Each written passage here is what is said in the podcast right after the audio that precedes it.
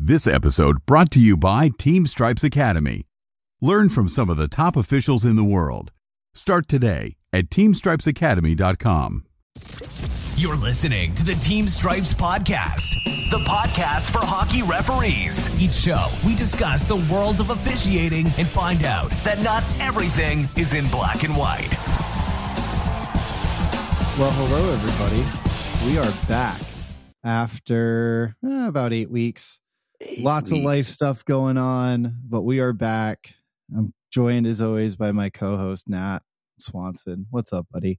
Hey, buddy, dude, I'm glad to be back, man. It's been so long. I've been, I've been itching to, I've been itching to record again, man. Like we've had so much going on in the last couple of months that uh, Mhm. life just happens, right? And Yep. and y- you can't, you can't fight it, And then you're But- in a spicy mood today, too. So man. I'm, we're I'm just we're so- just ready to go. We just Dude, got I- done with the Monday night quarterback. which was a great Monday night quarterback. It was absolutely awesome. Uh, but yeah, you're right. I'm spicy, but yeah, dude, lots of stuff been going on in your life, man. You moved, uh, Yeah, moved, you know, you got a uh, new job. Like Yep. there's like, Yes, you know, I, I uh, moved from Tampa to Orlando with uh, to move in with my girlfriend, who was nice enough to uh, let me into her home.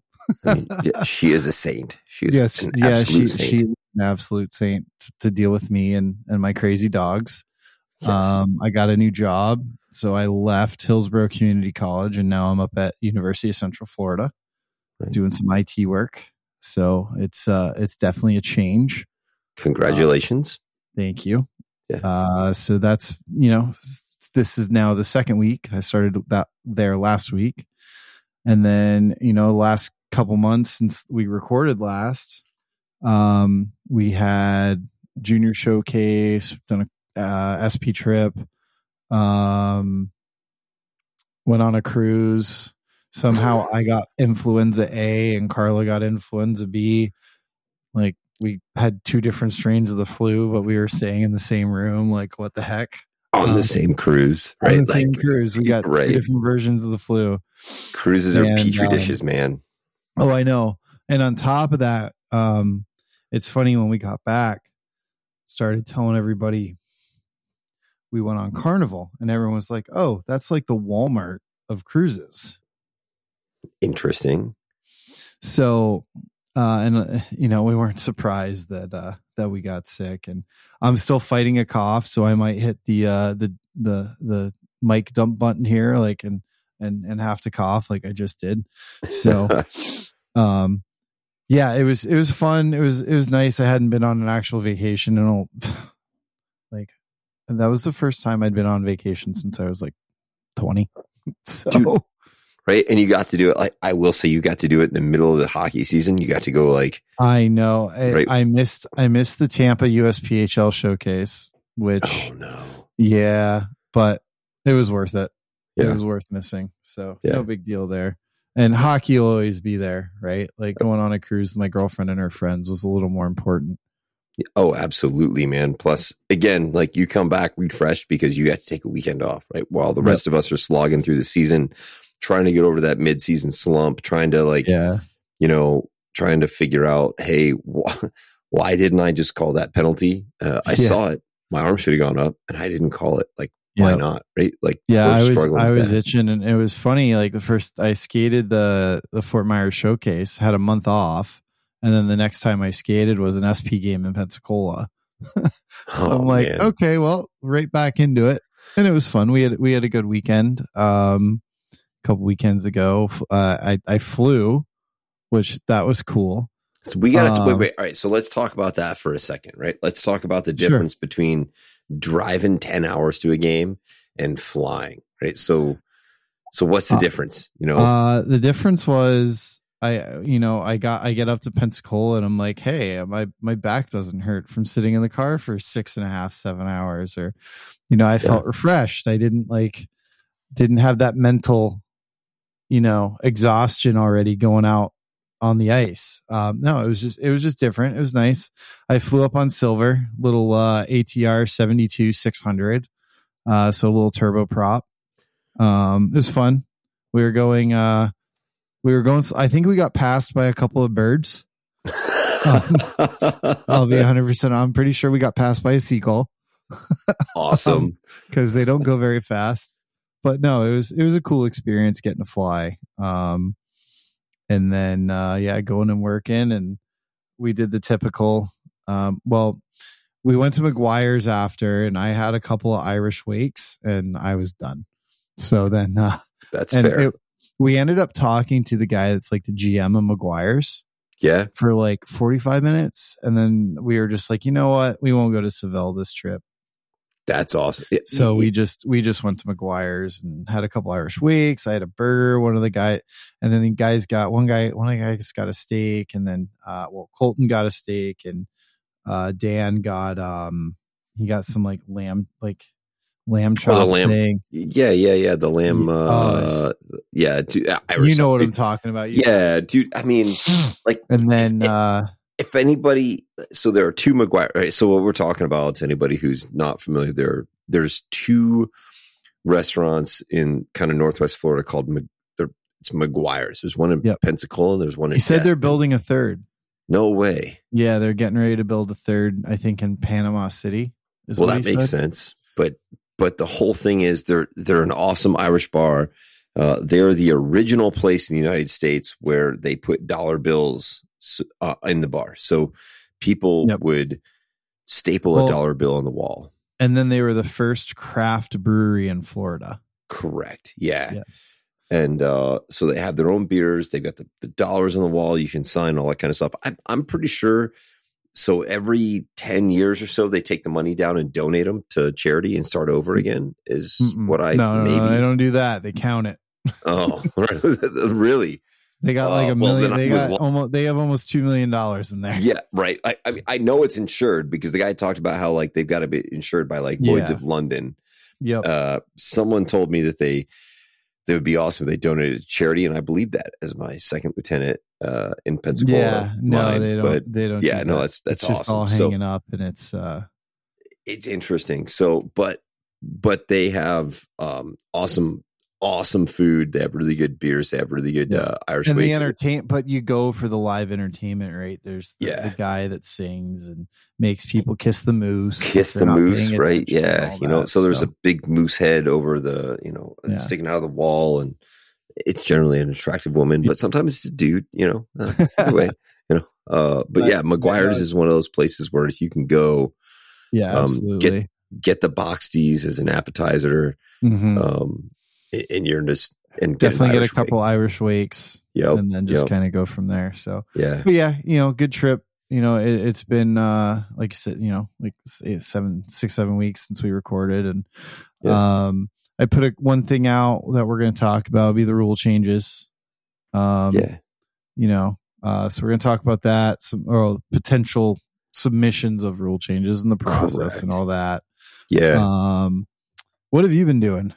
Dude i have been so i've actually been busy um so i went to uh so i i, got to go back home to virginia to uh to visit my brother i had both of my brothers at uh, my mom's house my mom and dad's house it's the first time that we've all been together on christmas in 10 years Oh, um, because one you know one brother's a firefighter the other is uh is also a pilot in the air force so Nice. uh, made my mom really happy. Uh, it made all of us really happy. But you Yeah, know, my for mom sure. was, you know, but but mom had her boys home, so yep. she was super happy. Um, and and everything else in life is going to pause for that. And then uh, yeah, um, came back. Uh, Western Michigan got some really cold weather. We've got snow. We had ice. We had negative twenty degree temperatures with negative thirty five degree uh, wind chills. I had to buy some new gloves because my snow, my, my hands froze um, when I was using my gloves on my snowblower. So if anybody wants to come to Western Michigan, um, yeah, like you can snowblow. No thanks. Yeah, yeah, yeah. No, exactly. thank right. you. I saw I'll take a thing. I'll take my six to eight feet of sunshine every day. right. Yeah. terrible. I hate you so much. Uh, but uh, yeah, I've been I've been working the ACHA pretty hard and the MHSAA. Right. just Yep. just doing that stuff. We've had some really good games. Um, man, there, there's been a lot of like in the hockey world here. There's been a lot of I will say that Western Michigan has been playing a lot better than they uh, than they have. So um, for the for the club teams, uh, the D one club team, which is which is really kind of cool to see them grow.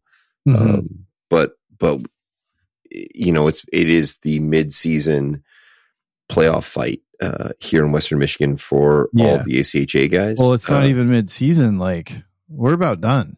yeah, you're not wrong. Yeah, right. So our, everyone's uh, our playoffs for college hockey south are um, d1 and women's is the 9th the, the 9th and 10th and 11th of february yep. the following weekend is our d2 playoffs and i think the weekend after that is our d3 playoffs Yeah, and then nationals is starts march 6th right. so, So- like we're six weeks away from at least the AAU college hockey nationals, and probably I think ACHA nationals is the week after. Yeah. So, oh, and the big thing on that is every game's starting to matter, right? Not starting Oh, yeah, to matter. sure. Every game matters. So Yep. the score matters. Every game matters. Penalty, you know, penalty minutes matter. Mm-hmm. Um, that kind of stuff matters. But yeah, um, I've been trying to juggle that, and then eh, everybody knows in the world that uh, you know the Middle East is is heating up. So Well, they're keeping you busy, man, yeah, that that, and that we'll just of- leave it at that. yeah, we'll just leave it at that, right? Like that part of the world is busy. So work has been uh has been good. It's been busy. It's been good. Uh trying to and I will say like I'm very thankful for hockey to to be able to to pull me out of that world and get me into something that's that's positive and and and stress stressful in a good way. Uh you know, Mhm. having the best seat on the ice, getting a good skate in. It's it's why we do it, right? It, it, it you know the reason that we referee games is because we love the game. Hockey players can do some really cool things. Um, I will say that uh, Saturday night, so it is Monday night. So Saturday night, I had Hope playing Grand Valley. Uh, you know, so a couple of top ten teams in ACHA. They packed the house. No joke, standing room only Love it. for a ACHA D3 game, and it was a two to one game. Um, one goal for, throughout the entire game. We had maybe six penalties, all minors, and it was just even for four man, you were sweating. Right? They they made us move.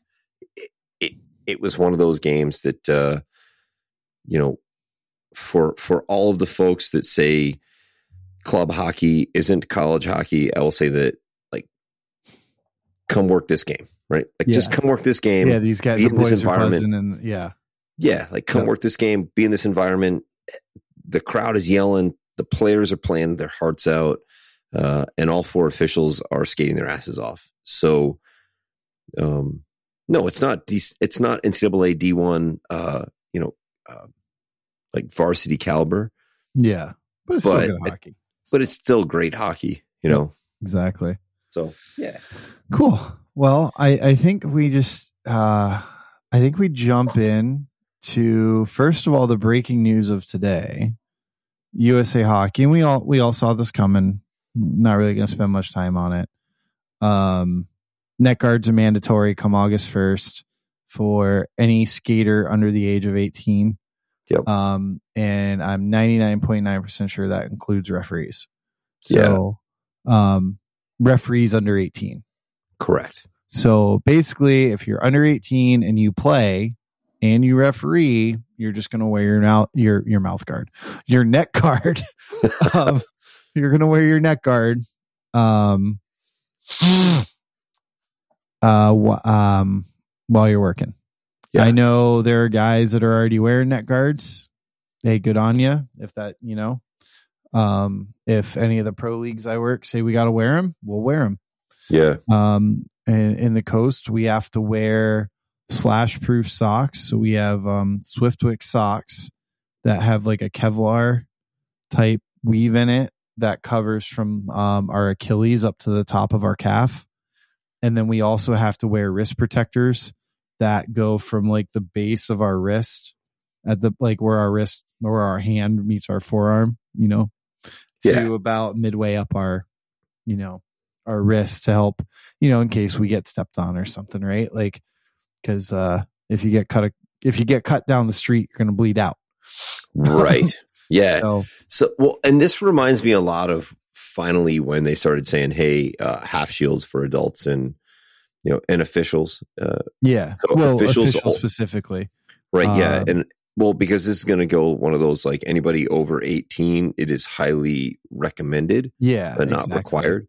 Well, there was a long time where half shields were, were highly recommended, but not required Not for required. officials. Yep. You know, and, and Well, y- the- you and I, both I- have pic. Well, you and I both have pictures, of us. Yeah. Not like, wearing them. right. We, we and I tell it's funny because um it's funny one of the pictures that I have of me is the first time I lived in Orlando, which was in 2006. And uh the girl that I was dating a million years ago, she came to the rink one night and was taking pictures of me working men's league. Anywho, in one of the pictures, like you can clearly see I don't have a visor on. Well, I, I within a couple of weeks of that of those pictures getting taken, Rob Martell got hit in the eye uh, NHL referee Mar- Rob Martell. And um, he actually lived in the Tampa Bay area at the time. And I knew him. I'd met him quite a few times. And I see that happen to him. I go, if that happens to him in an NHL game, that could happen to me. I'm putting a visor on. So I've had a visor on since 2006. oh, wow. Um, that's that's when I put it on, and I just I remember getting made fun of, like players telling me to roll my window down Yeah. because you know, like no no referees wore a half shield. No. and and the guys that did all had like the three quarter that was Yep. like down to their mouth. Yeah. So I made sure to have a Oakley straight small, Yep. but I still had one, and I made always made sure to wear it right. You know, and I I always bitch at players whether it be junior or pro, like, hey, pull your freaking visor down, dude. Like wear Yeah. your visor the way you're supposed to. yeah. Well, I don't have to. Look, dude, like it says in the rule book, your equipment has to be worn properly. Wear your, you know, Yeah, wear wear, it properly. properly. So well, and it's funny because, like I said, there there are game pictures and and you know, Tal, the wife was showing me pictures uh, on Facebook where I'm working at SP games, I'm working uh, you know USHL games, and I have no visor on. You know, it was like, huh, wow. Um, I was dumb. I'm I'm sitting there on the goal line, you know, mm-hmm. without a visor. I can't believe we used to do that. I. And I think at some point we're gonna we're gonna reach that with neck guards.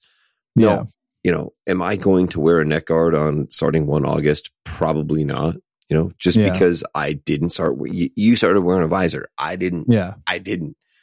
I can't imagine not wearing one now. But Yeah. eh, you know, but but it's one of those where, like, so what do I want? It, so what what what would I want if I have to wear a neck guard? Well, I'd want it to be integrated with my, you It know, just- my Under Armour. I want a tactical turtleneck. yes, yes, yeah, just to just to cover my, you know, one of my favorite shows is is Archer. Yeah. And, uh, which is why my dog his name is Archer. Um, and you know, the the early episodes he has uh just the black tactical turtleneck. So, Yeah. yeah. you know, it, the uh, TJ Oshie's got those Warroad ones that they're selling for like 200 bucks. They got the they have this wrist slash protection in them and the, you know, the neck guard and those Mhm. sold out. And for those wondering why they're not starting it till August 1st, it's because as if they said it was mandatory next week, there's no way everyone would be able to get them. I'm going to go out there and say that it's going to be tough even by one August. We're going to Yeah, have I, to, I would say so. You know, I think that the affiliates are going to have to going to have to step in and say, hey, there are certain teams that just they just don't have them. Uh, Yeah. and it's not because they don't want to. Yeah. But, no, yeah. I I eh, I think by August we'll be good. Especially now that like everyone's got 7 months Yeah, to get one. So yeah. It'll be interesting to see what certification process USA Hockey is going to use, right? Whether they're going to I, recognize. I think it's just going to be a neck guard. Yeah, I don't, you know.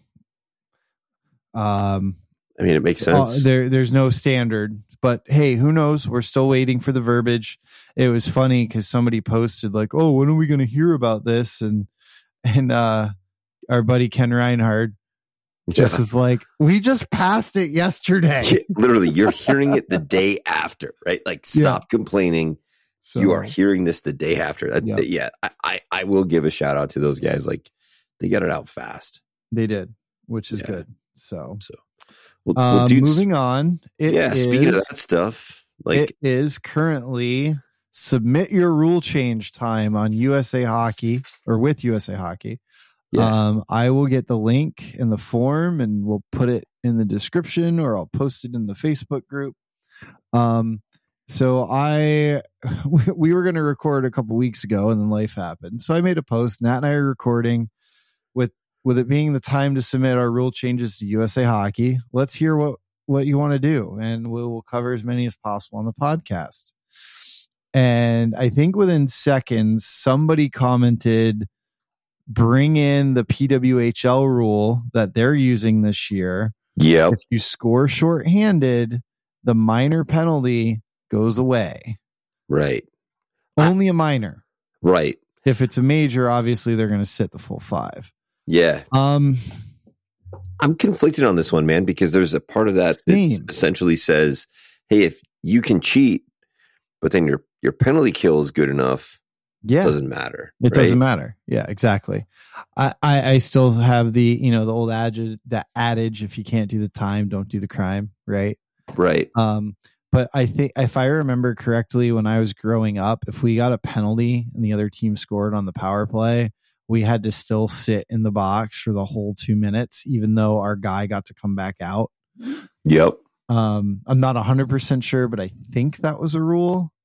Um, Yeah. It might have been when I was like really little.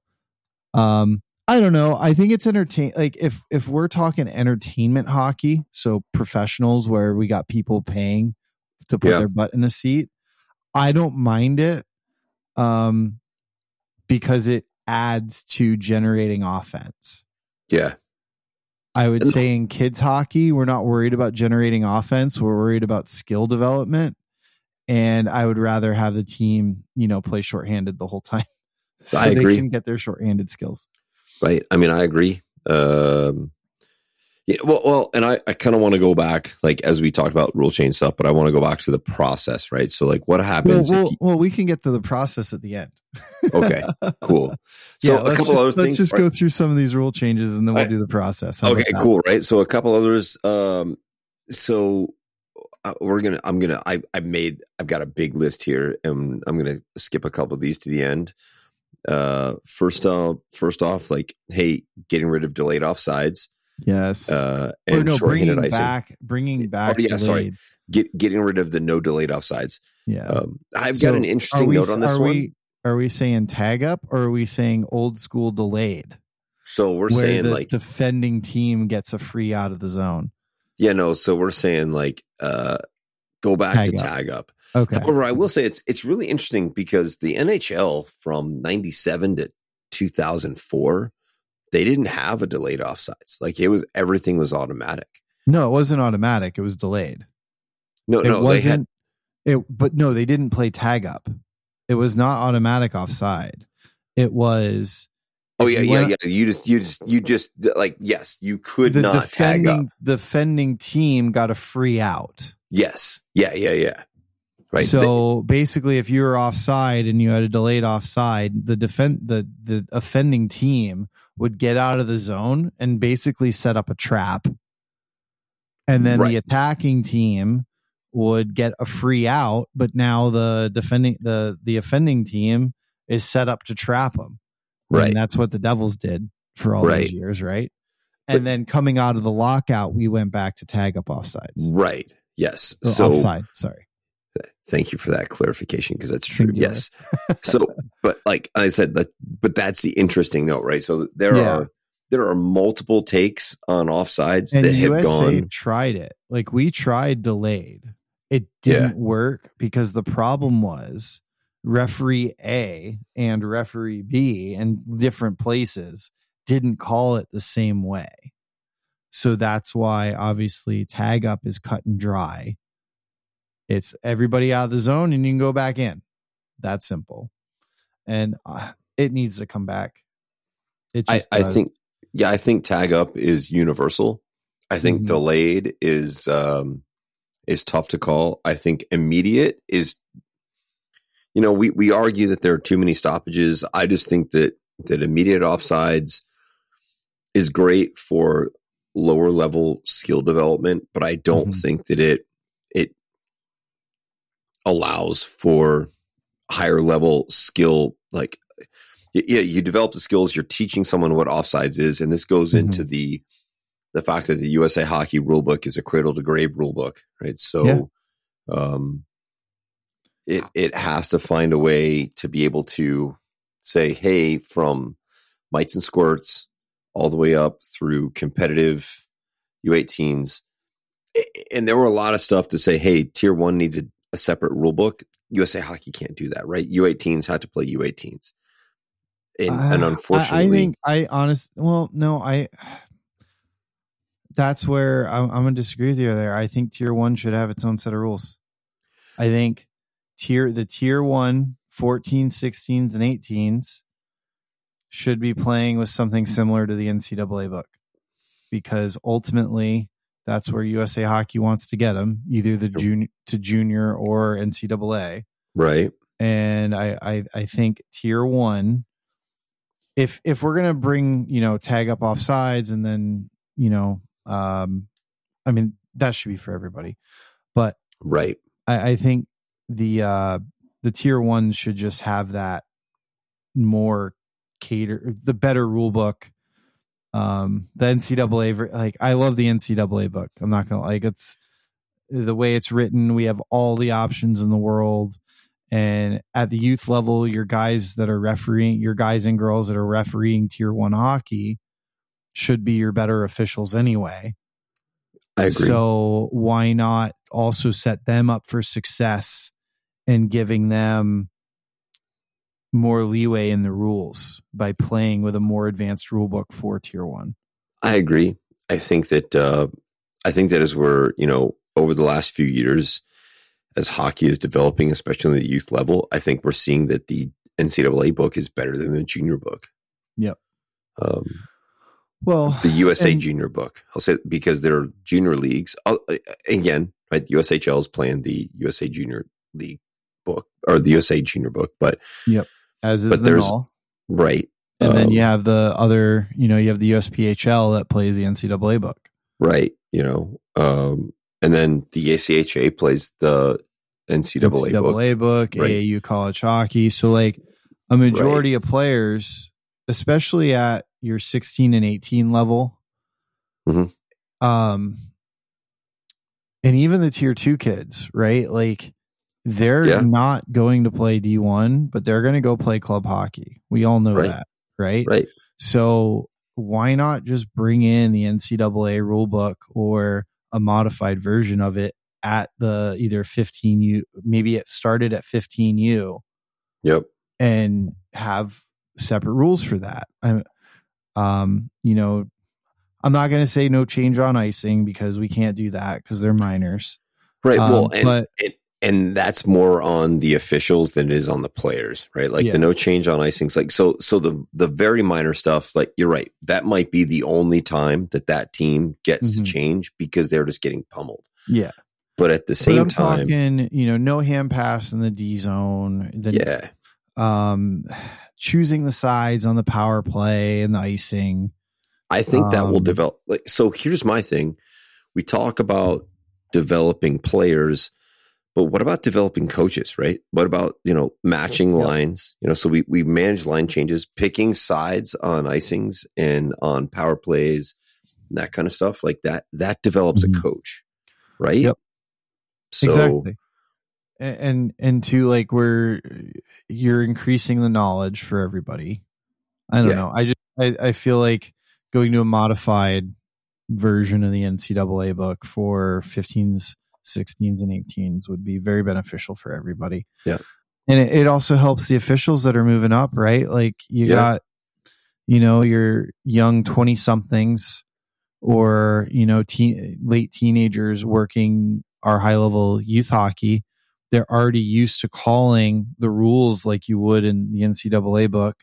And then when they step into working, you know, college club hockey or junior, um, and even yeah. if they end up in the NAHL or the USHL, right? You know, find a happy medium between the USA Junior book and the NCAA book. Maybe I don't. Yeah, know. I would agree. I would agree. Heck, just bring in the NCAA book to junior hockey. Uh, to Which the I, NAHL and the man, USHL. I am Why such not? a huge fan because that that they're all going to play D one hockey, right? Like right. So, um, you know, doing something like that to prepare the players, but also help develop the officials. Yeah. I don't know. I just I'm a big fan of the NCAA book because as an official, you have all the tools in the toolbox. All of you them. do. You do, you know, and I, I think it's something where it's like I think the NCAA book, and I even think the Federation book for high school, right, which I Mhm. work with a lot here in Michigan. It's great. It the, the book is literally like with a case book. It is eighty page. It's eighty pages, man. Yeah. If you don't know this book, like I'm holding my hand here because I did. Well, it's upside down, but I'm holding it here because I do my rules exam for uh for playoffs. But if you don't know that book, you're like, there's no Yeah. excuse, you know. So Yeah. because it's eighty pages, Yeah. wow, so easy, right? Like you do that. The NCAA book is is. I get it. The Uh, NCAA book is a little bit bigger, but they also have some other issues that you've got to deal with. That, that Yeah. the the high schools are just they just- they just say, "Hey, we're not going to deal with that," and they and they kind of push it aside, and that's fair. Um, But USA with its 800 pages, Yeah. It's It's just tough. it's a it's a lot, and it it could definitely be written better and streamlined. Mhm. Um, I think streamlining would honestly be the most ideal thing to do. But, Yeah.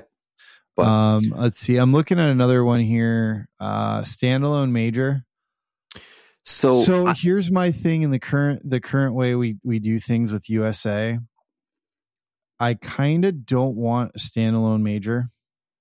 I don't think in the youth hockey level you should get the benefit of the doubt of a five and stay. I think we should either have a game ejection or a game I- misconduct. so I so agree if with you, you. get the major, you're leaving the game either way. Yep. But the severity of it is you're leaving the game and maybe you get to play the next one because we only gave you, you know, the ejection. Yep. Now, granted, unfortunately, referees are going to take advantage of it. And that's why you ultimately, that's why we have, if it's a major, it's an automatic game because referees weren't giving the game if they could give the standalone major. right. Um, so I, I, I, agree. think there needs to be a happy meet, like a, a middle ground. Um, I, I think it should just, if it's, you know, I agree with you 100% on this one, man. Like, this is like Ross, you've got it, right? So, I want to be able, I understand that anybody in youth hockey, if you're committing a major, you need to leave the game. However, do I really think that you need to leave the next game? Yeah. And two, you know, these these parents are paying a lot of money and they're say what you will, whatever. Right. Entitlement, blah blah blah. But I, I think, you know, ultimately like these kids aren't going out. Mo- there are some penalties that you're going to call a major on that. It's not like the kid did it on purpose. It's hockey play gone wrong. Yeah. It's a major, and you're just out for the rest of this game. You can play in the next one. Right. And I, and I want to believe that when you you know because let's be honest, major penalties like major penalties that happen in like the squirt or the the peewee level, yeah, that's big, Yeah. right? Like like Yeah. like there's not a big difference between a major penalty there and a match penalty. It's one of those like Mhm. you're either playing hockey or you're not. But as you start Yeah. getting older, emotions are involved, all that kind of stuff. Um, Mhm. I really do think that that officials should have the option to be able to say, "Hey, this player has, you know, I'm giving a major penalty for cross checking here Yeah. and a game ejection. He doesn't need to sit out the next game. It wasn't Yeah. that egregious. And- And two, if you think about it, right, we have our pe- our what five penalties that are an automatic two and ten. yeah, Give us the five EJ for like stuff that isn't checking from behind. yeah, You know, maybe keep the five game for all, the only option being five game for check from behind, head contact, butt um, ending, end- spearing. Yeah, those right, the big ones. Yeah, But like, if a guy cross checks a guy and it's bad, it's maybe an open ice cross check. Okay. It's in, yeah, it's in front of the net, right? It's like, Yeah. hey, you know, it's one of those like you Or look at it and go, slash. yeah, right. right? Like now, yeah, major slash or I, I don't know. I, I think there's there's a way to to do it. Um, I agree. so let's see Yeah. what's the next one you got on your list. So here's one that I think is interesting, and I don't know, right? So allow women to play to to follow the same checking standard as the men, right? So Okay. 14 U and up, and hmm. right, and, and- and this is interesting because this only came up because the PWHL standard Is right? letting Which- them hit. exactly, and it's and they just had their first um Yeah, well, they had their first suspension for head contact. It was right, uh, which was a solid. yeah, that was like uh, wow. that's a match penalty in any league, whether it's the PWHL, the Southern Pro, the Coast, American League, the NHL, or uh, ACHA, U- or it's a ACHA or DQ. U18 game. Like, dude it is that it was was, bad. we were like wow that was big right but um, I, I think with the hitting in the women's hockey, um, it's interesting because like the PWHL is letting them, you know, get away with a little bit. mhm, and a Mhm. lot of them are learning how to hit and get hit. Now, obviously, most of these women played hockey with boys growing up on boys' teams, so they're used to it. right Um, I say, why not? Like, why not let them? If i agree i mean i think it's one of those where if if the game allows for it because let's let's be honest um maybe only at the tier one level for girls, right? maybe you know maybe Like- but but i i just refereed a an ACHA D1 women's game Mhm. and I have not, I, you know, uh, right on me, bad, probably bad on me. The last one I worked was a couple years ago. Yeah, Uh, and this one, like the ladies wanted to play, like there was a, there was everything but an open ice check, right? Like they Yeah. were, they were, it's obvious that women are being taught, well, they t- As they get taught up. how to angle. right? Yes. Taught how to angle, taught how to play the body to get the puck. It, it Mhm. really reminds me of what the checking, of what checking was, not open ice. Yeah, what it should Well, be. right what it should be 20 30 years ago right so Yeah. it's one of those where and, and they wanted to play that way it was one of those if i called if i called those as checks there would have been 50 penalties that game so Yeah. so I, I think that if the ladies want to play that way why should we stop them you Mhm. know why it's like one of those like other than to say well just because they're women they can't check well Yeah. you know what? Like the equipment's there, the safety protocols are there. It is the game, and the PWHL games were better because of it. So Mhm. why not? Yep. All right, what you got next? Uh, all right. So there's a couple other things here. Uh, no change on icings. We talked about that one. Just Yeah, officiating. Can't, just just can't do it in youth hockey. Um, here's one that I thought was really interesting, right? So there's there's things that that we have in the rule book that even say post game for 10 minute misconduct is just a 10 minute misconduct. Mhm. But why not make that a game misconduct if it's post game? Because there's no, yeah. You know, Well, I mean, most referee like if we're smart enough as as a collective group, we're just going to rate it up as a game anyway. you're right. But the rule book technically says, hey, someone does something, even if it's in the post game handshake, it's just a 10 minute misconduct. So you add 10 minutes to the to the score sheet. Um, I think that given given the the amount of folks that that uh, stick to the rules, for lack of Mhm. a better term, right? Like, well, it's black and white. Why don't we just say, hey, if you do something uh, post game that's worthy of 10 minute misconduct, it's now a game misconduct. Yeah. Yep. I thought that's agree. interesting. You know, um, the 3D blue line thing came up. Uh, I I don't know. I I don't I don't I you know that's a tough one. Um because on, honestly, I think all it's going to do is end up promoting lazy officials. yeah Um,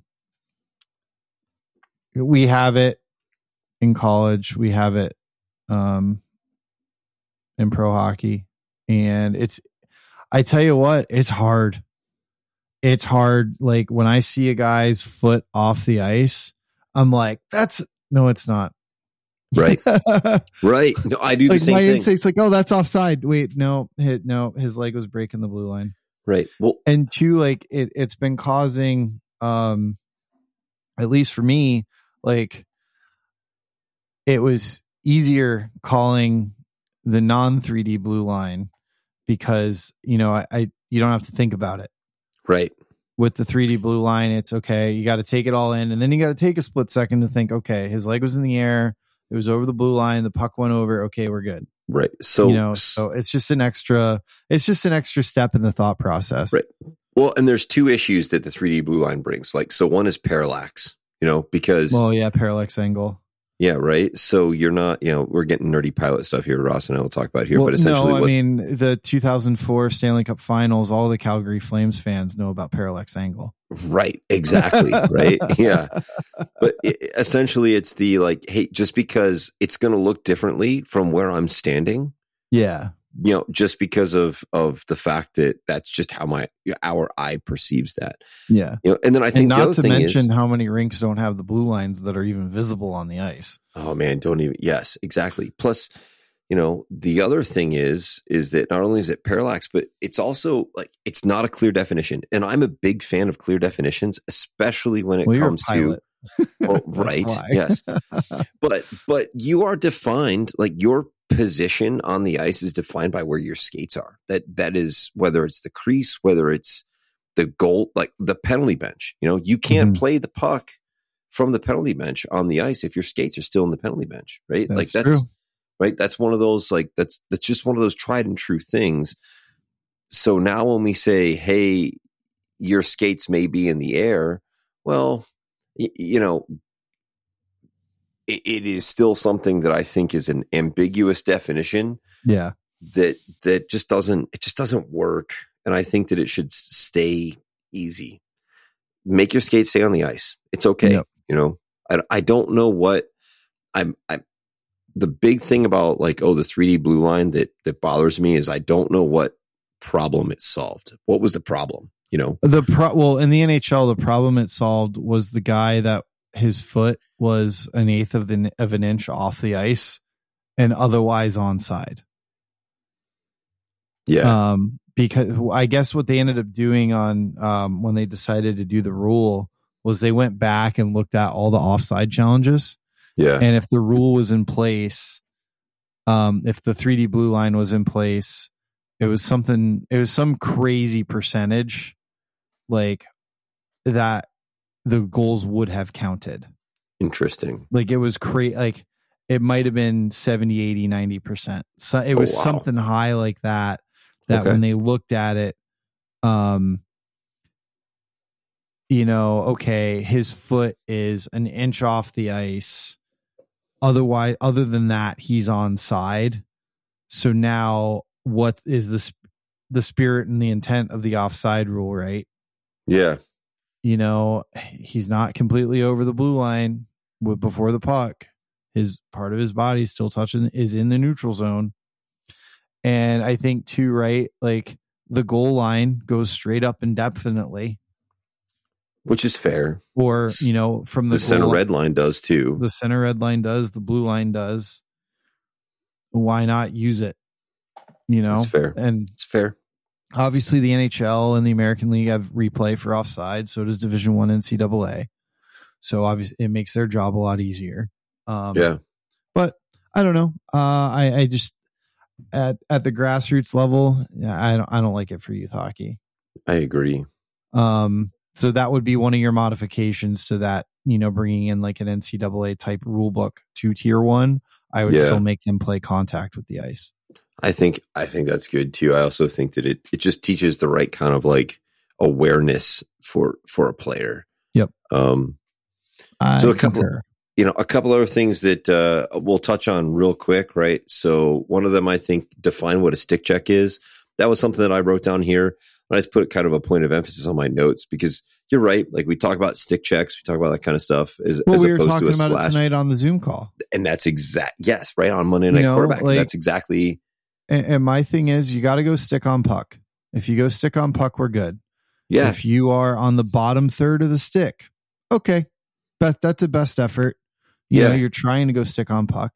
But then if you're up in the top two thirds, that's not a stick check. That's a slash. Right. And I think that that would be a very easy thing to define in the rule book that Mhm. y- y- because because you're right. Like bottom third versus the top two thirds. That's something that we use as a technique to be able to call that slash penalty. We Yeah. even had that one tonight. Well, on first look, I was like, yeah, it's a slash all day. And I'll take that. I'll take that one to be like, yeah, I was wrong after Mhm. watching that one a couple of times and talking with Gino and Riles and, and all that. Yeah. Like my first in, instinct was you got to call that, even if it's a five on three penalty. And, Yeah. um, anyway, but, uh, but I think a definition in the rule book of what a stick check is, I think would be really good. Um, a couple other things that I thought were interesting here. Um, right. So one of them was an open net goal, uh, is icing, right? So if, if you ice the puck, but it's an open net goal. Yeah. That's just not, again, like we're just going to touch it, but That's a goal. yeah, it's a goal all day long. you know, um, coaches can decline penalties like they can Love it. penalty shots. You know, like sure, if you want to, that's one of those things where it's like, you know what, if you want to, okay, take it. You know I don't what? care. And- uh, I'm going to call out Evan because he's the one that posted that. Exactly. Evan, Yes, I he did. 100% agree with you. Coaches, because you know what if what if my power play sucks? Right. What if Yeah. you know the first two penalty calls against the other team? They've scored two goals shorthanded. I don't want to power play the rest of the So, game. so the question is, like, do you go back to what you you talked about when you were a kid? Do you still make the player pl- sit for two minutes Yeah, and a let him, whistle? let him sit in the box, but we're staying five on five. I mean, you know what? I'm okay with it. Like that's one of those where it's like, if that happened, I'd be like, okay. If you really want to do I mean, a that, a, smart coach at that point is just going to tell the referee, just don't call any penalties on them unless it's a major. right, right. um, Um, and I think we got to get to the hot, but one of the hot button ones. I don't want to talk about. Oh, hang on, I've got I've got one more before we get to that one. Yes, I got one more before we get to that one, uh, which I thought was just interesting interesting to discuss. okay. So let uh, it is two majors on the same player under five minutes in the third period. The team goes five on three rather than five on four. So essentially, let's say a player, yeah, right? Yeah, like a player yeah. just goes ape, you know, and decides he's gonna a major game check from behind and then a one man fight. right. Should that team go five on three because with four minutes left, you know, because you're like, well, I'm going to put ten minutes on the board. Yeah. Cool, you know. I thought that was I just Well, just because I, mean, that never thought up, of it. That also brings up the, um. Oh wait, never mind. We we have that rule in USA. Yeah. I But was just the uh if if you have a five and a two with under five, you put three on the board, and USA has that. So it's the NCAA book that doesn't have that, which Right. bothers me. But it's just one of those things where I was like, that kind of makes sense to essentially say, hey, if a kid, if a kid goes ape with four Yep. minutes left, do you play five on three? You know what? I don't think it would pass because it would be a shit show to test. It would be a shit show to like get everyone on the same page. But I like where the I like where this Yeah, I like. I definitely like the thought process there. yeah, Um, because if there's four minutes left, what good is a ten minute power play? you're right. You know. You know, So yeah, punishing that team for that kid losing his losing his mind, uh, putting him down five on three for the rest of the game, all for it. yeah, I, I, I like I like where this guy's like.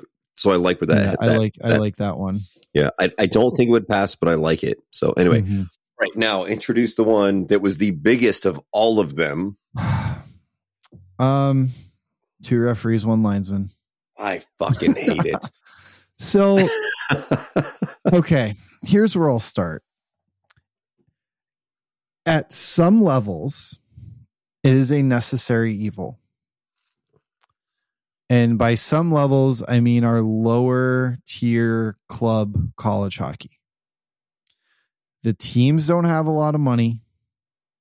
So they might not be able to afford $600 for four guys to show up to all their home games but they can afford 400 okay and you know eh, the those lower those games get out of control at times. They're they're all you know you get a lot of blowouts or whatever. And sometimes one guy can't do it. Um so it's a necessary evil. I do like it. We use it in our D3 with College Hockey South. It eliminates a lot of crap, but the problem is it's confusing for the guy for the three refs. You know, you got a linesman playing monkey in the middle. Um, if there is a fight, which referees the other linesman, which referees the referee. You know, all things to discuss before the game. And if you, as a crew, you work out the logistics of it, like if me, Nat, and you know, Joe Schmo official are working together, and I'm the linesman, and Nat and the other guy are the two referees. Like, okay, um, Nat says, "All right, if we're in a, if we have a fight, the the closer referee is the referee, the back referee is the back linesman, right?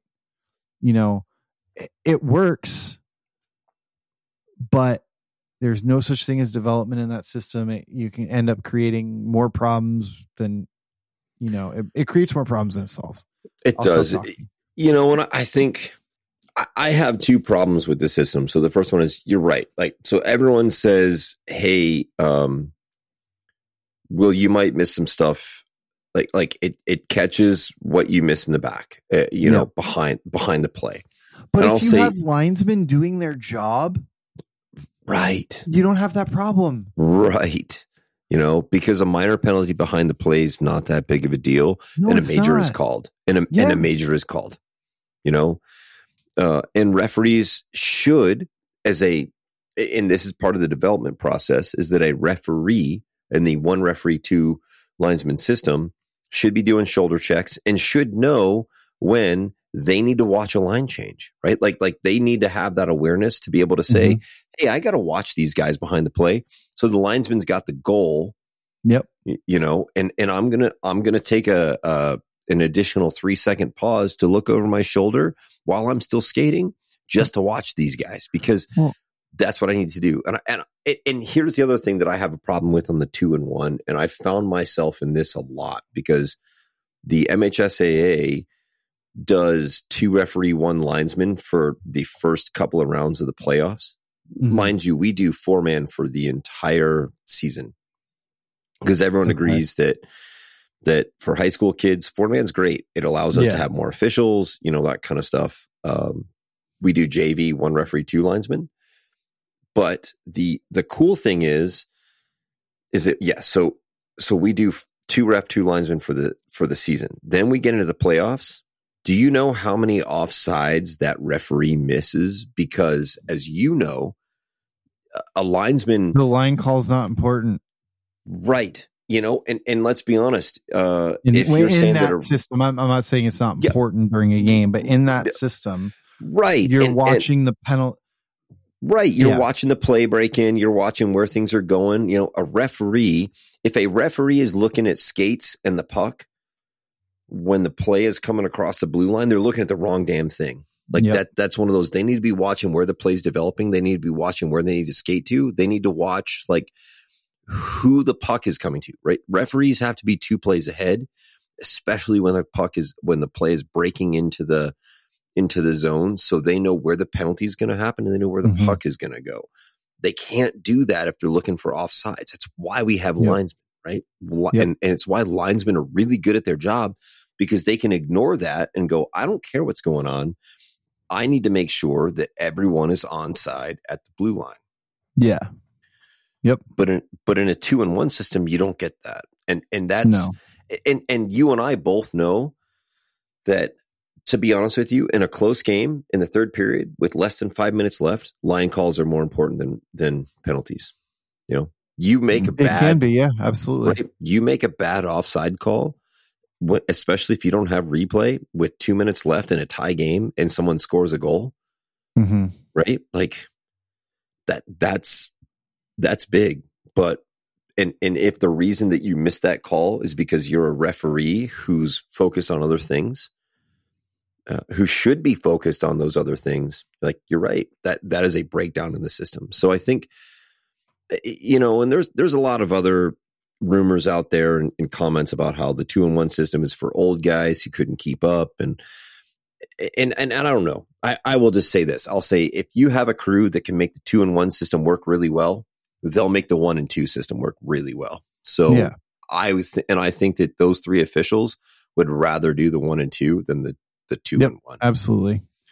It's just again at some levels it's a necessary evil. Yes, we use it, but I I think more often than not, unfor- eh, eh, more often than not, it's guys that can't skate the middle anymore.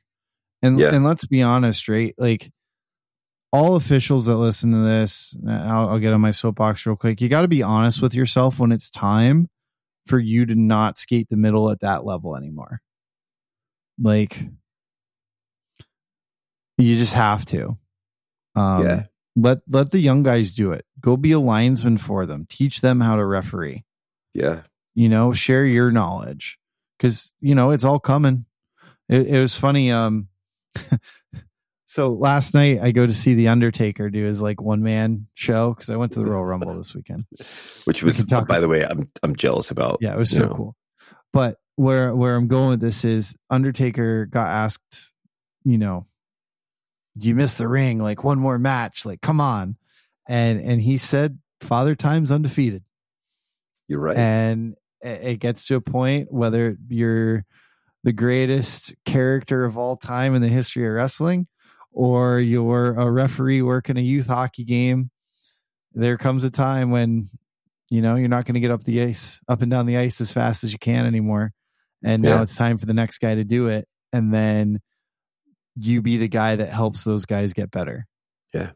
And that's an, and on, on the two and one, you know, yeah, it, yeah, cool, but no, let's let's not, no, not never, never Right, well- for like it. Just it is what it is. Right. You know, and here's the thing about the two and one. The two and one just neglects the linesman job, right? Like the Yeah. development of the linesman. Linesmen are so much more important than Yeah. what You what might the as two well and just one do the allows them to game two man Yeah. correct. and have a Yeah, guy sit in the penalty box with skates on to help you break up a fight if there is one. right. Yeah, I agree. I mean, it's just one of those where it's like, hey, I would, yeah, like like you said, hey, if if, and again, th- there are places where you got to do it. You, you know, if a team can't afford it and things can go sideways, it, it has to be a consideration. Should you? So the the question now that that has been presented to us, and again, this is just our opinions. Should USA Hockey adopt the two and one? USA Hockey is a developmental model. Absolutely not.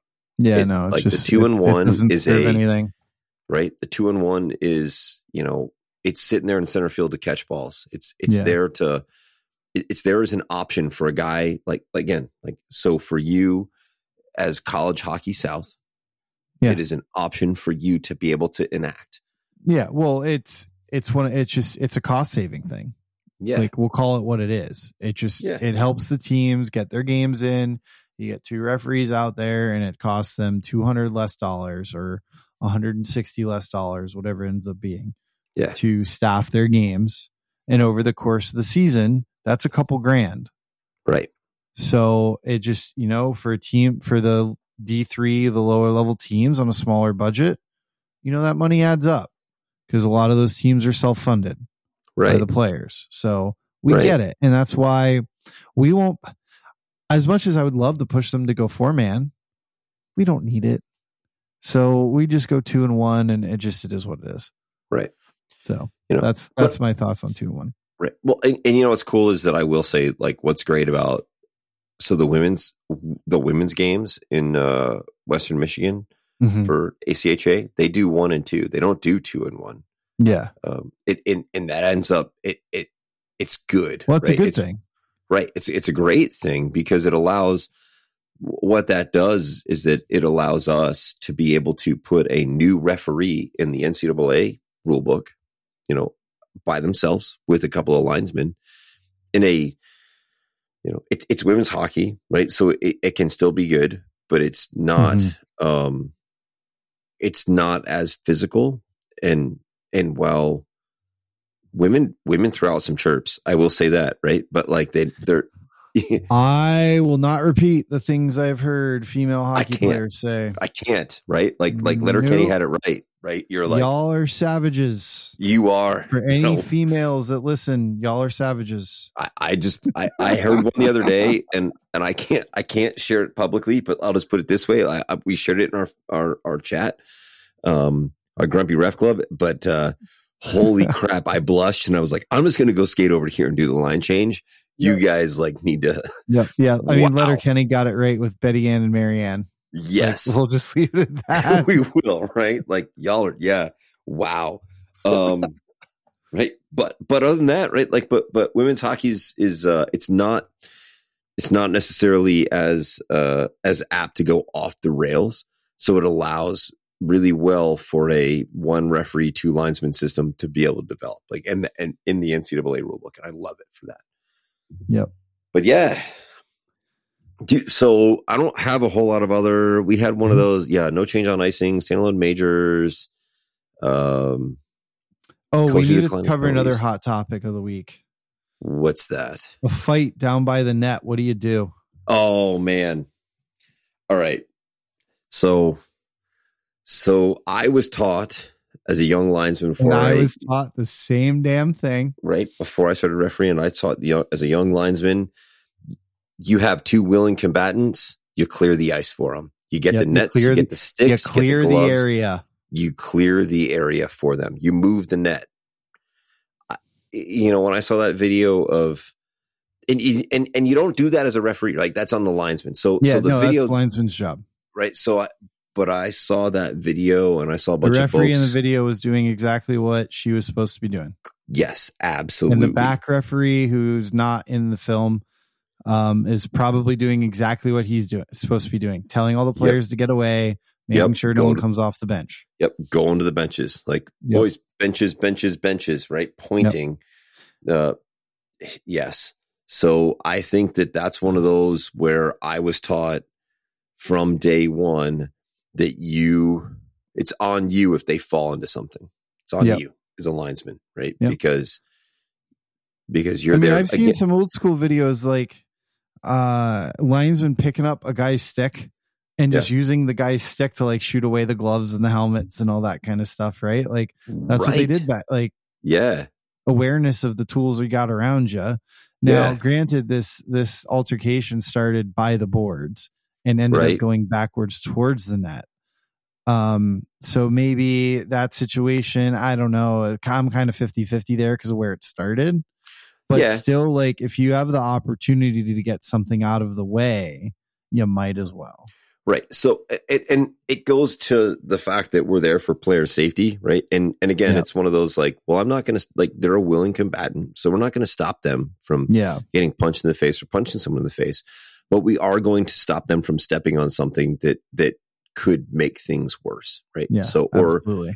you know, it's it it would be the same thing where it, if if a door is open, would you let them keep fighting? No, you wouldn't, right? No, so not at all. it it that's just kind of one of those you know maybe position yourself between them and the net and if they start coming your way try to like force them away from it right Yeah. like Yeah. because if you if you're there you might be able to like uh put your you know arm up into the guy's back and kind of force him around it whatever Right. Yeah. Just tell him like But- nets over here, nets over here. Right. It's the yeah, same. net behind and and two like being vocal right net behind you net behind you or you know something Yeah. just Yeah. whatever right so Yeah, because hockey players are smart enough, especially at the levels where they can fight, mm-hmm. that you know you don't. Eh, eh, You know, it's one of those like it, this isn't a 16U game where two guys are Yeah. swinging wildly, right? Like, you know, and in that case, our job is to stop young players from fighting, no matter what anyone says. Like, hey, they want to fight, whatever. Like at the end of the day, we can't allow children to fight. You know, we have to be cognizant of our own safety Mhm. and all before we go in. But yeah you know, technically, we can't allow children to fight. But that Yep. league, okay, at that point, they're not. You know, yeah that's I a agree. whole. That's a whole different level. And so I, I think one more thing to touch on um, is just the abuse from the parents and coaches lately. We had, I know we had a member in our group get approached at a gas station after a game. oh, geez, Yeah. Um, to that, I'll just say, everyone, keep your eyes on us. You know, keep your head on a swivel, keep your ears open.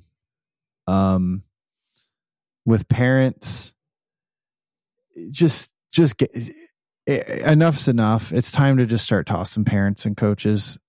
If they Yeah. get to be too much, just get rid of them. Tell them to leave. If they don't leave, run the clock till they do. Yeah. They'll get the message real quick.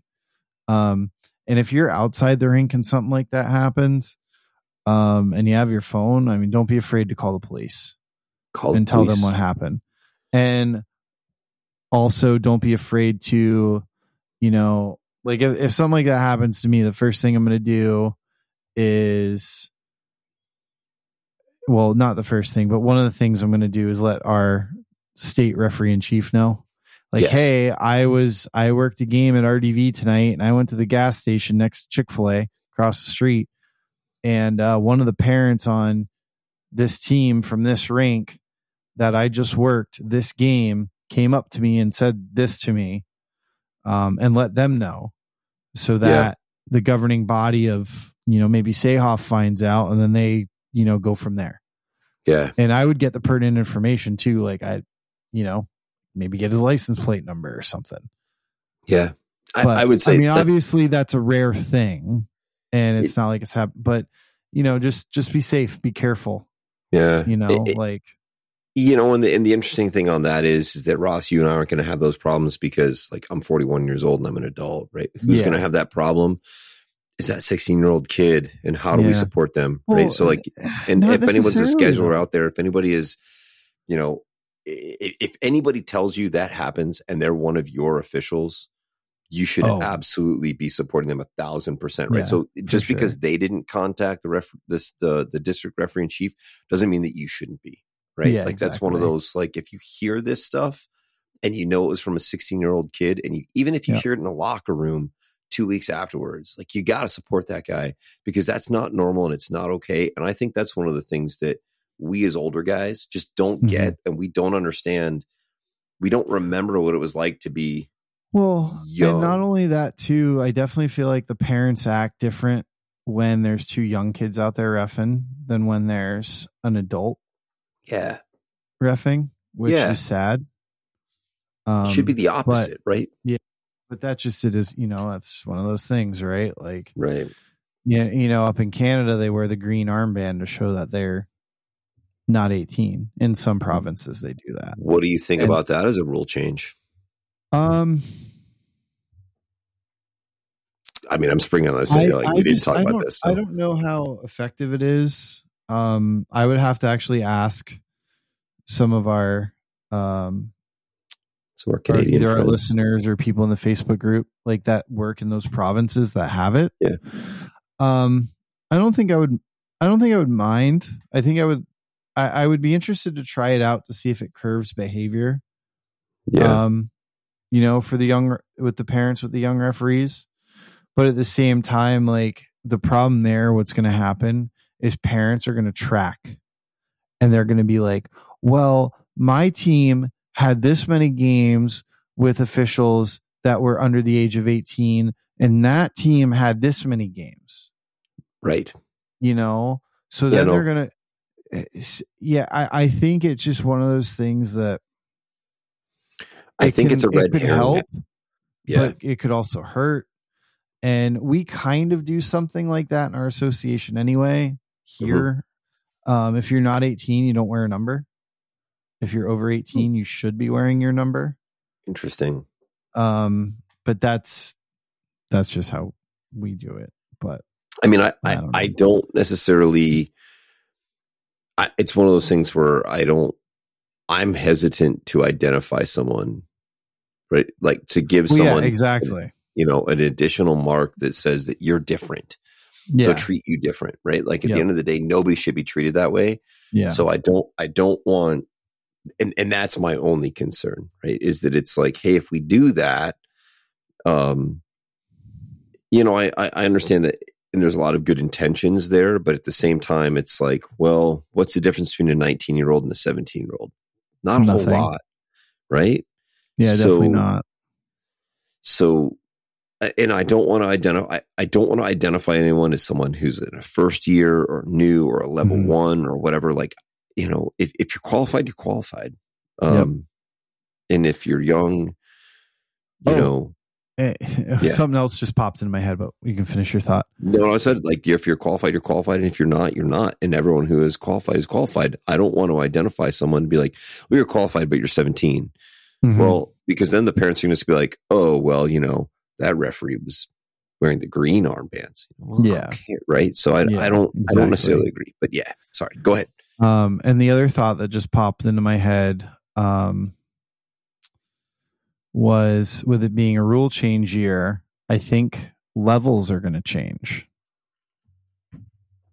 Yeah. What would, if you had, this is putting you on the spot now, if you had the pen, Okay. What would you do to change the level system? so here's what I would do. Like, and I like I have I have I've thought about this a lot, and I've told a lot of people this uh, locally. But here's what I would do: we would have first year officials. Is like we, we would get rid of the one, two, three, and four. You have first year officials, you have returning officials, and you have instructors, and that's it, right? Mhm. uh, tenured officials would be instructors. You know, there's there's because if you're tenured, if you're around and you're going to be long enough, like that's fine. And and and every tenured official should be an instructor. If you're not an instructor, you're wrong because you need to be teaching the young guys. So 100% agree. I think that that's just how it is, and I Mhm. think that um, no longer should we have level requirements for national tournaments. If you're good enough, you're good enough. If you're not, you're not. That's the onus is on the district referees and chiefs and the local supervisors and the state supervisors and all that kind of stuff to let someone know if they're good enough or not. And Yep. and but that's what I would do. Okay. Um, So I would also get rid of the levels. Yeah. Um, we would have either call it beginner, intermediate, advanced, or uh, but that Yeah. keeps levels, I guess. But basically, you know, we have our our your first two years, you fall in one bucket, and then after your first two years, you fall in, you know, the you've been doing it for two years, so another bucket, Yep. and then the other thing I would do is um those first two years your education focuses on the basics mhm. and then after that we're adding on to it and CEUs and all that kind of stuff. Yeah. Um but the I big like thing that. I would and, and I I would like to see CEUs throughout the season Okay. instead of so CE re- define oh. C, I'm sorry. CEUs is continuing continuing education units. So once every three months, everyone has to go on and watch. Now, obviously, people are going to probably complain about this, but here would my thing would be if you're always doing your CEUs, you don't have to go to a seminar. Like the That's- seminar thing would be gone. You do seminars your first two, maybe your first three years. And then after your third, when you start your third year, that's when your CEUs start.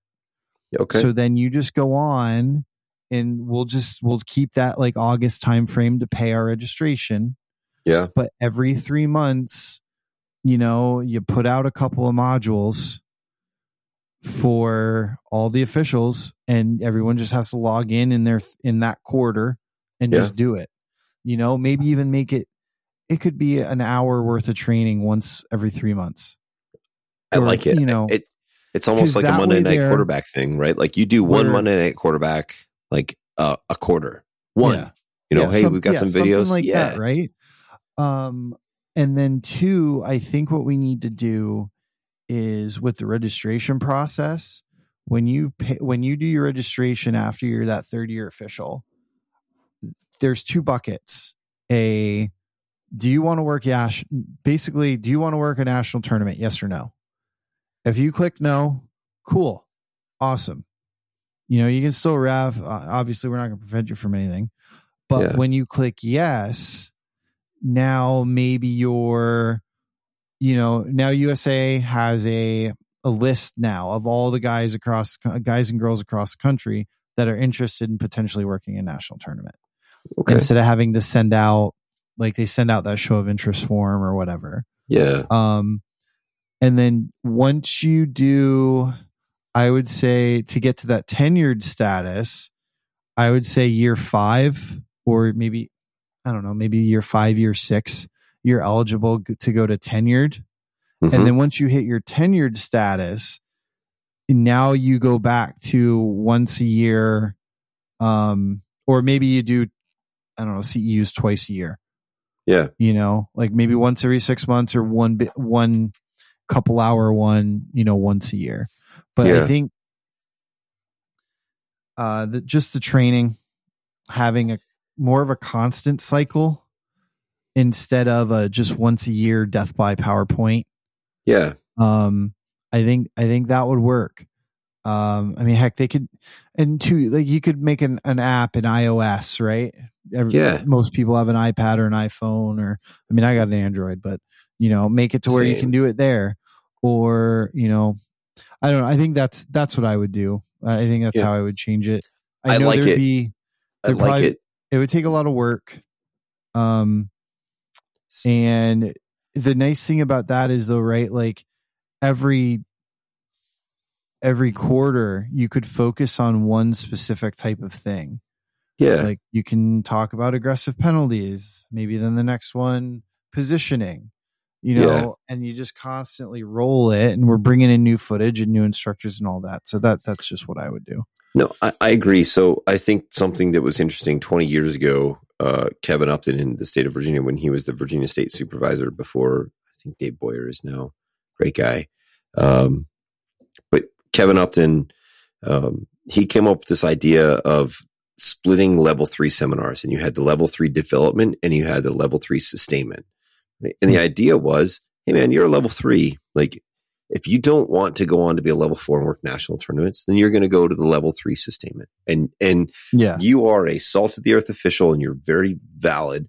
But what you need to focus on is completely different from that level three who wants to move on and go to regional camp, national camp, to go to double a level four and work higher hockey. Mhm. Um, and this was 20 years ago, and we actually started doing that in Virginia, and there was a lot of success with it because the level Yeah. three development camps Yep. were were were really good, and we had you know great instructors who were working pro hockey at you know and and teaching 16, 17, 18 year olds. But then Yeah. the level three sustainment was like, you know the it, those oh, Well, seminars, you know, were you taught at a that- that's where you take that bucket of guys. Are you interested in going to nationals, or you just you know Yeah. just want to go referee and like and then we we did that for a long time here with our level three seminars. We'd have new level threes and returning level threes. Yeah. Um, you know, the it- returning level three seminar or the advanced level three seminar was much shorter than Right. the uh, new level three seminar. Right. and, and and there was a focus on the level three sustainment was uh, that was okay. Well, you're not necessarily an instructor, right? Because in USA Hockey, instructor Mhm. just means you instruct uh, seminars. You're not an on ice instructor. But we took that level three sustainment and said, how do you teach a level one on the ice Yep. with them? And that was that was incredible.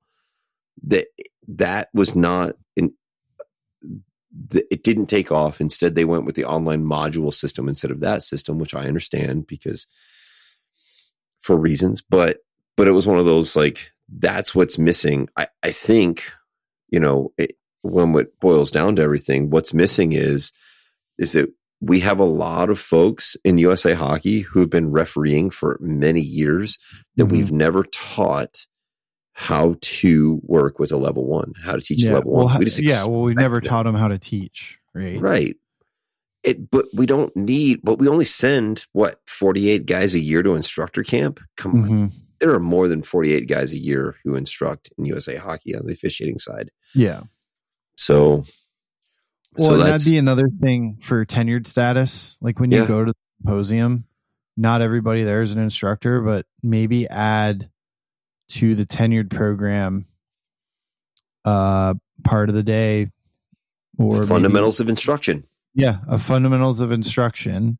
And then Yeah. once you're tenured, granted you haven't gone to instructor camp, but hey, you're you're getting a class on the fundamentals of it. And now Yeah. that you're tenured, to keep your tenured personally to me, if you're tenured, you should be instructing.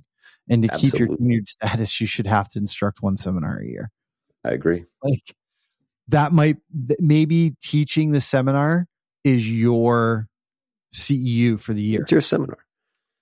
Well, uh, you know, and we used to do that. We used to literally, you know, and I know that you've you may have Yeah. done this before, but it was like when in the southeast we would count our when we were teaching a seminar. Well, that was our still our seminar. Yeah, that was your seminar. Well, if you were Yeah. a level three, and if you're doing Right, level yes, four, level do three or level let us- four. do Yeah, you gotta do the skating that? You- right? Yeah, but, but But- yeah, I don't know. so Yeah, man. give back. That's all we're trying to say. Yeah, there's there's so many good stuff in officiating. Man, Mhm. it's cool. Um, well, I think that's about all that yeah, we've I think got, that's it. man. We're we're at an hour and twenty minutes, yeah, just Up rambling next, about I- I stuff. I don't know. The up next, the one thing I want to do, I'm I'm still aggressively pursuing this and and all, and I think it would be good. I'm I'm looking for a I'm looking for a sports psychologist to come in and talk about the midseason hump and getting out of a slump uh, and recovering from a bad game. So if anybody knows anybody out there who's connected to a hockey officiating that wants to come and talk about that stuff, let us know. Um, and uh, yeah, and we'll start that relationship because I think that's something that uh, that I've been thinking about a lot over the last couple Yeah. of months. So yeah, And we're gonna try to get back on the interviews too. I know we haven't done one in a while. Uh, I got a few Yeah. people uh, might have might uh, bring some people back. Um, I know our buddy Eric with the BCHL is chomping at the bit to come back on. Oh man, there's Um, so much that's been happening there oh, too up yeah, north. Like Oh, I know, north of the border. That ooh drama. Get out your right. popcorn. yeah, that right. that will definitely be a popcorn uh, listen episode. it is. Well, there. and and then did you hear Travis Jackson came back to officiating? I know Action- we got to get Action- Jackson back Action on to talk about how they out of ca- how they pulled him out of retirement. I don't know how. I don't know how, but you know what? Like we, I want to talk to that man.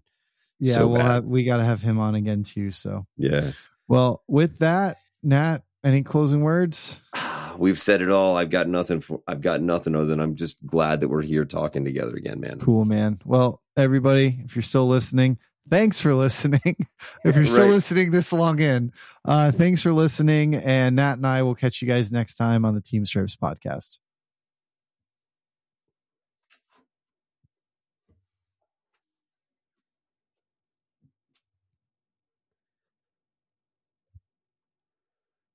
Dude.